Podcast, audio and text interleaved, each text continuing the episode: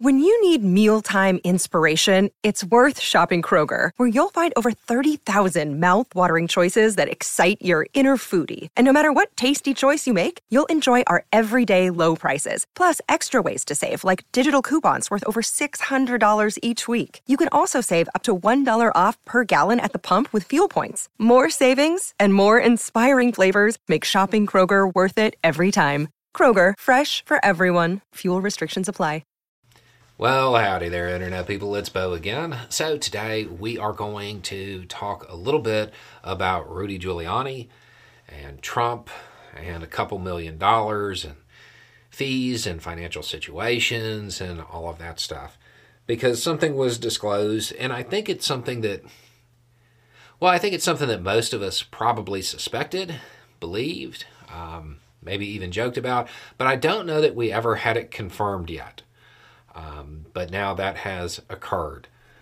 Okay, so as most of you probably already know, shortly after Giuliani received the uh, the word of you know what was going on in Georgia when it comes to the 148 million dollar suit, uh, Giuliani started looking at bankruptcy. Okay, now the filing I believe it's uh, Chapter 11 bankruptcy protection is what's going on. He met with creditors and people from an office overseeing now all of that and that kind of stuff. And they asked him about his financial state. He said, talking about working for the former president on all of those claims about the election and all of that stuff, he said, uh, once I took over, it was my understanding that I would be paid by the campaign for my legal work and my expenses to be paid. When we submitted the invoice for payment, they just paid the expenses. Not all, but most. They never paid the legal fees. So it, it appears that Trump did, in fact, stiff Giuliani. I know that's something that most people believed happened, but I don't know that we ever had anybody admit to it.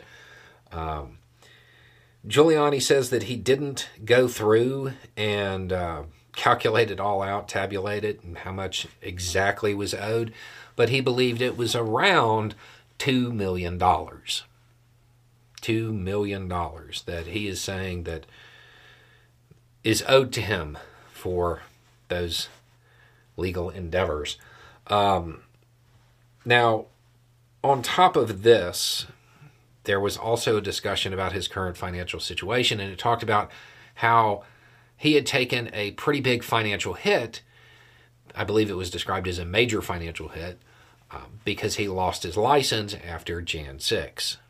So, Giuliani is not in a good financial situation and seems to be doing a pretty good job of demonstrating that during the the bankruptcy uh, proceedings here.